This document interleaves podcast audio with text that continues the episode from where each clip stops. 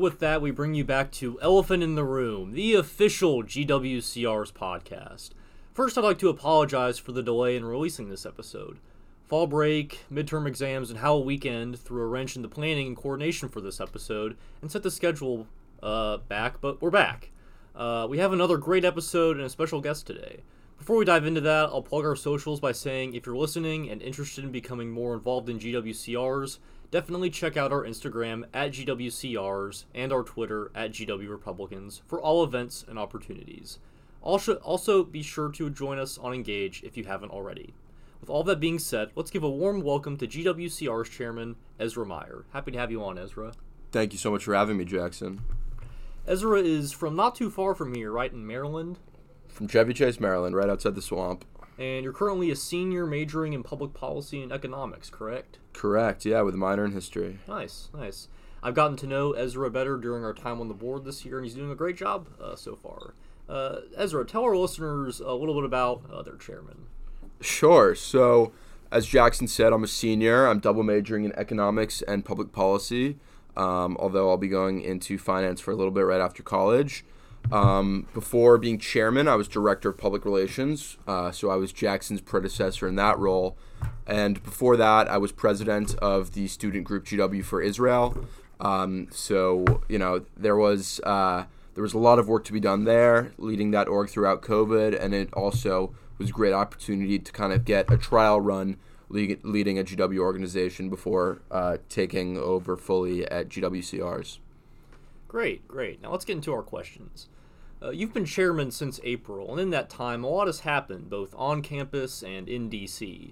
Uh, for example, GW announced the changing of the moniker, Justice Thomas stepped down from his, his position on the law school, and the midterm elections have kept everyone on their toes. Um, what have some of your priorities been as chairman? Sure. So, as you mentioned, uh, we got off to quite um, quite a tumultuous start to the year uh, with the university officially changing the mascot from the Colonial, and so we kind of dove in headfirst there with uh, leading the response to that. Um, we released statements and uh, we did some media because we really thought that that was the wrong decision.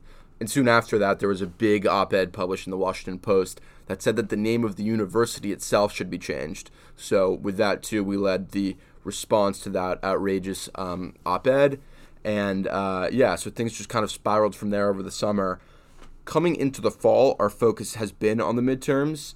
It's really cool to have the opportunity to lead this organization during an election cycle. Um, so, a lot of the events that we've had so far have revolved around, around that. We've done several phone banks. Uh, we've done deployments to Virginia. We have one coming up to New Jersey this coming weekend. Um, and one of the things that I'm really proud of is we will be doing an election night watch party at the W, the, Was- the Hotel Washington, right next to the White House. And so that's really an only at GW experience um, that we wanted to provide to our members. Uh, and so just all this increases activity and provides our members opportunities to get involved, especially in such an important election season. Right, right, for sure. You know, pedaling back to the summer, I distinctly remember. I think it was when Justice Thomas announced that he was going to step down. like immediately getting a call from you and and being on call with the rest of the kind of communications team. And so, right, you're absolutely right in how you know this summer we we jumped into uh, just a, a, whole mess of issues. Uh, but, but that's great to hear. Um, so, what do you hope to do in the remaining six months of your term? Sure. So the focus has 100% been on the election, and that's over in a week. So we're going to uh, shift gears a little bit. Um, we're going to look at bringing speakers in because uh, we, being in Washington, we love to have members of Congress come speak. Um, and uh, just everyone's focus, ours and theirs, has been on campaigning um, and electing Republicans this November. So we'll shift gears and focus on speakers. Um, we have uh, actually tomorrow um, we have a debate with college Democrats, um, which will be really cool because uh, this year the Hatchet, the school newspaper, is moderating, which is something new, and that's uh, that that's something that's going to become a series and is going to continue into next semester. Um, we've got a Veterans Day event coming up. Um, we'll have our annual holiday party towards the end of the semester. Uh, and then we'd, uh, you know, we're planning to kick things off strong in uh, in the spring semester with a high-profile speaker. Stay tuned for that. um, and just a lot of uh, a lot more engagement opportunities for our members. For sure, for sure. And then what pushed you to be chairman? You know, we interviewed Patrick Berland in our last segment, your predecessor, and he talked a bit about his experience as chairman during the COVID days. So yeah, what what pushed you to be chairman? For me, I when I become involved with something, whether it's an organization or a group of some sort, um, I, I always like to have a say in what's going on. I don't just like to sit back passively and let things happen. I feel that um, you know I, I want to be as involved as possible in the running of stuff. So if you uh, flash back to about a year ago, I was actually on four e-boards at the same time. Um, that was a bit much. I'm not sure I recommend doing that. I had very little time because I was also interning um, simultaneously. But um, you know, college Republicans is something that I'm passionate about. Conservatism is something that I'm passionate about. Being in Washington and at such a political school like GW, uh, it, it's really frustrating to see how conservatives and Republicans are consistently demonized and just the comments that people make in classes like they don't even realize they think that they're in such an echo chamber and for the most part they are but then there's always a few conservatives who are just kind of like wait what on earth are they saying? Uh, what on earth are they saying? Um, and Jackson, you probably remember this. We had a class together last year, the American right, Presidency, um, where basically students in that class just thought it was an open invitation uh, to just say whatever they wanted about conservatives and you know essentially half the country. Um, and this wasn't you know the, the, they weren't just bringing up you know simple policy disagreements. They were stating things as fact which were quite demeaning and you know just insulting to uh, you know half the population of this country and so we were sitting there in that class and most of the time i just didn't engage because it wasn't worth it these you know as we know gw students in in classes oftentimes like to pontificate as if they're on cable news when actually you know most students are just tuned out and aren't listening to what they're saying but you know sometimes we raised our hands when something outrageous was said and so it's that kind of mentality um, that I, I, I take with me and those types of experiences that have driven me to uh, to want to lead uh, the conservative movement on this campus. Um, and so that's why I got involved initially. That's why I ran for chair because I wanted to lead that effort. Um, and I, am really glad I did because while it's a lot of work, it's a tremendously rewarding um, position. Uh, and it's it's just great to be able to work with these people and to get to know fellow conservatives at GW. Yeah, I was actually about to mention the uh, the American presidency class too. Many games of, of, solitaire and 2048 were played in that class on my behalf during those, I guess, uh, uh, rants and lectures that students would go on. But but I absolutely agree with you on your on your point on that, and you know I think that you've done a fantastic job this uh, thus far as chairman, and I'm looking forward to see what else you do uh, in the next six months. Uh, but switching gears a little bit, the midterms are less than a week away. At the present moment, it seems like whoever will control Congress in January could be picked by a coin flip. Uh, we've had a lot of positive polling and debate performances among Republicans across the country in the past couple of weeks. And I don't want to jinx it, but do you think a red wave is coming? I do think a red wave is coming. Um, I mean, I you know I, I want to knock on wood a little bit, but um, I, the House looks very good. Um, the Democrats have only had you know the slimmest of majorities for the past couple years anyway. Um, and you know, e- even if things were average, which they're not, the uh, the incumbent president's party typically gets gets hammered in the midterms. Um, that being said, things are not average. The Biden administration has done a terrible job. That's not just you know, I mean, obviously that's my opinion as a conservative, but I think that's apparent if you if you speak to people across the country and look at the polling and look at his approval numbers. Um, and you know, the same is true of, of people's opinions when it comes to this Democratic-led Congress. If you look at Pelosi's approval ratings, so um, I, I I really think that a red wave is coming. Like I said, the House looks good. The Senate was not looking great.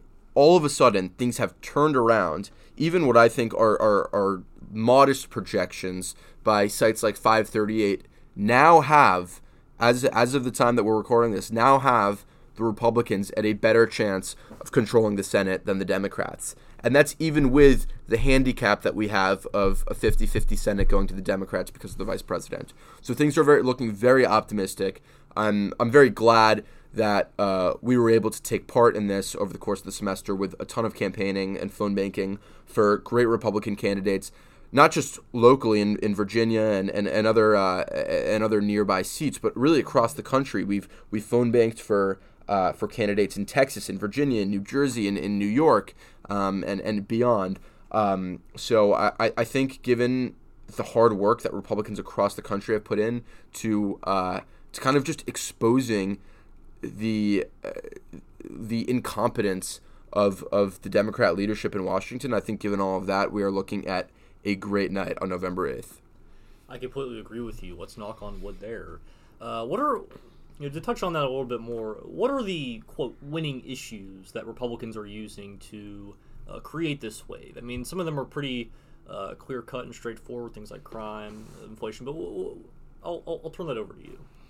Sure. So I, I think it's it's it's not just a matter of us, you know, looking at different issues and, and figuring out our best talking points to message. We don't even need to do that because the Biden administration has just done such a poor job across the board. If you look at you know the situation that they were handed when they came into office like yes covid had affected things but if, if you kind of disregard that and look at the actual incidents of the, of the policies that have been enacted the country was was, was strong and, and, and on a path to, to, to be even stronger. And the Biden administration came in and on day one, they enacted a number of executive orders that threw a wrench in all of that. And so, just you know, people across the country aren't necessarily watching cable news every night, but you know they're focused on the issues that affect them on a daily basis, like inflation. I I, I know that you know that might seem like Republican messaging, but it's not. I mean, if you look at it across the board, you know, prices are up 8.2%. Even if you look at, at, at, the core CPI numbers, which which discounts food and energy, it's still well over 6%. It's over 6.5%.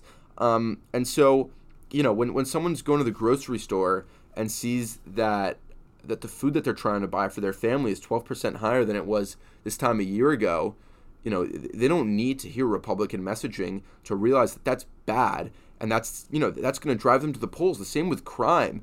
You have in Democratic-led cities across the country, you have spiking crime, and you have these district attorneys who are reluctant to prosecute. Um, and and now you know it's you're seeing Democrats say that you know they never wanted to defund the police, and they're just lying to people. And you know the American people are not that stupid.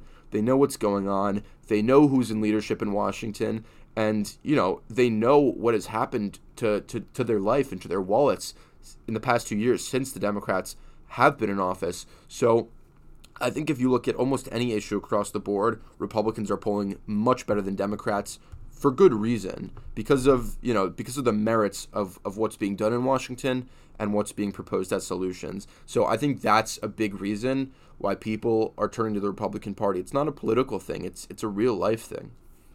For sure, for sure. And I'll I'll turn over to one of the bigger issues that we're seeing, and that would be inflation. Uh, we could go on and on about the statistics surrounding inflation. You know, one that I recently saw was that in my home state of Tennessee, you know, Tennesseans are paying seven thousand dollars more than they normally would for for basic amenities. You know, people can't afford groceries, things like that. Uh, what do you think? Hoping, or I mean, as we hope that the Republicans take back Congress, what can we do to, to solve the uh, the Biden inflation? Well, we need to stop spending so much. That's one of you know th- that's one of the leading forces, in my opinion, of inflation. When you're injecting trillions upon trillions of dollars into the economy, that is inherently inflationary. Um, when I've had this uh, this discussion or debate with with Democrats, they'll point to COVID stimulus that was passed under Trump. Um, but you know, there's I, I do not think that's analogous when the economy was in the toilet because artificially because of COVID, you know, there was some stimulus needed, but then going beyond that was way too excessive. And, you know, if you even look at the, the legislation that they've passed, like the Inflation Reduction Act, does nothing to actually combat inflation. Uh, the the most generous analyses um, uh, even indicate that inflation will only be brought down by it in the latter years of the bill in five to ten years from now, and everything that's immediate is additional spending that is inflationary. So you look at that, you look at bailing out student loans, which is, you know, a bad idea for so many reasons, but just from the inflation standpoint, you know, that is freeing up ten thousand dollars in you know numerous people's pockets that is an inherently inflationary policy as well. So just across the board almost everything that they're doing will cause inflation. And this is this is typical to what democrats like to do. We as conservatives believe in limited government. We believe that power is best devolved as much as possible. There are certain things that the federal government is necessary for but anything that it's not should be reserved for the states and the people. The democrats don't believe that. They think that everything should be solved at a federal level and so that is why they're spending so much. And you know, I, I, I think some of them don't even realize that their spending is, is causing this pain for so many people. Right, right. I, I completely agree with you on that.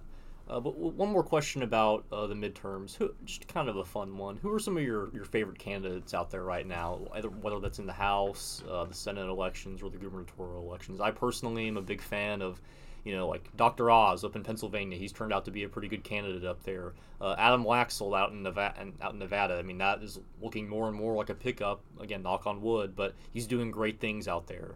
Uh, so I'll, I'll, turn that over to you. Sure. Yeah, I, I like Oz.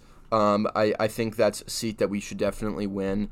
Um, I, I also think when contrasted with Fetterman, the choice is really clear for Pennsylvanians. Um, like the policies that that man supports and his ability to do the job, I think are really questionable. Um, I, I think Adam Laxalt in Nevada is looking great. I think picking up that seat would be phenomenal for Republicans. You even look at states that you know might not even be in play, like New Hampshire, and you know all of a sudden, you know they are in play, and some of the projections have us winning. So it'll be really interesting to see on election night if we can take some of those.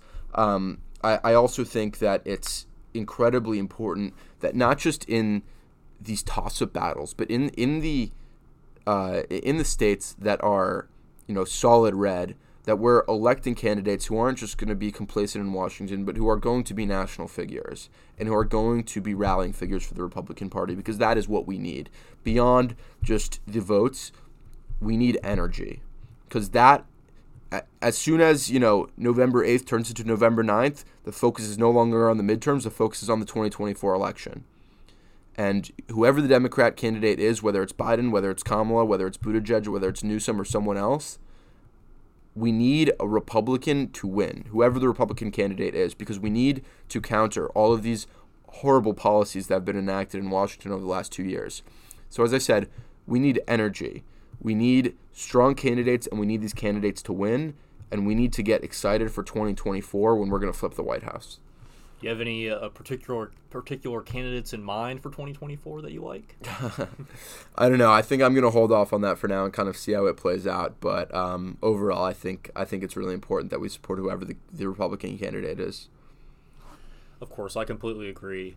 Uh, some more candidates that came to mind uh, for me in this current cycle. You know, Lee Zeldin up in, in New York. Nobody thought that the New York gubernatorial election was going to be remotely close back in like August and September, and now it is. And you know, maybe maybe he'll even be governor. Like New Jersey last year. Exactly. We almost exactly won. Exactly like New Jersey. Yeah.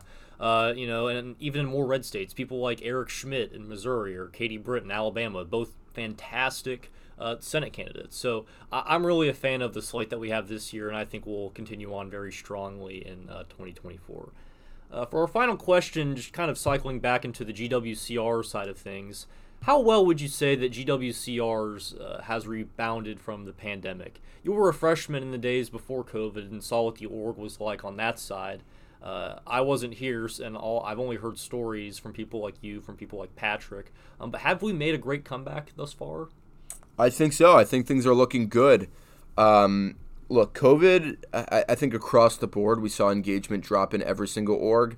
And I, I, was president of GW for Israel during that time. And one of my goals was not really to build upon it because I knew that things were tough. It was just to maintain so that we could hit the ground running when we got back to campus. Um, you know, I, I took over for CRs about a, a year um, almost after we got back to campus. So things were a little bit easier there. We kind of you know, had things started already, and you know, engagement is looking good. We've got some really great freshmen that want to get involved. Um, we also have some good upperclassmen, and so I'm really looking forward to our election night watch party. Um, you know, I think it's phenomenal that we were able to get a great room at the W to do this. Uh, you know, I, I don't want to take too much of a cheap shot, but uh, you know, if you look at Dems, GW Dems, they're going to be doing theirs in, in the district house basement. So when you contrast the two, I'd say I'd say things are looking good for us. The debate tomorrow is going to be big, um, and just you know a- across the board, we've had a great diverse slate of events, a lot of different ways to engage our membership. We've done headshot events, as I said, we've done canvassing and phone banking. Um, we've done more fun events. We've done like discussion events. Um, so engagements up. People are interested. People want to be involved you know, as a school, we're two blocks from the White House, so there's no better place to get involved in politics. Um, so I, am really pleased with where things are at, um, and I think you know we can only go higher from here. Going back to your to your point about the uh, the watch party, you know, I again knocking on wood about uh, the elections, maybe uh, the locations for our watch party versus the Dems watch party will reflect uh, the turnout, uh, but we'll see. Uh, but anyway, Ezra, thank you so much for coming on today. You're doing a great job as chairman and leading us strongly into the future. Uh, if you're interested in learning more about CRs and all we do, I definitely suggest reaching out to Ezra and others on eBoard, uh, myself included. Uh, that concludes our show for today. We'll be back with another guest, TBA, on our next segment, and we'll have another great discussion. If you have questions for me that you'd like to hear my thoughts on the podcast, be sure to DM our socials and I'll do my best to address them in an episode in the future. Thank you so much for tuning into Elephant in the Room, and be sure to follow us wherever you get the podcast, wherever you get your podcasts, and on and on all of our socials. Have a good week, everyone.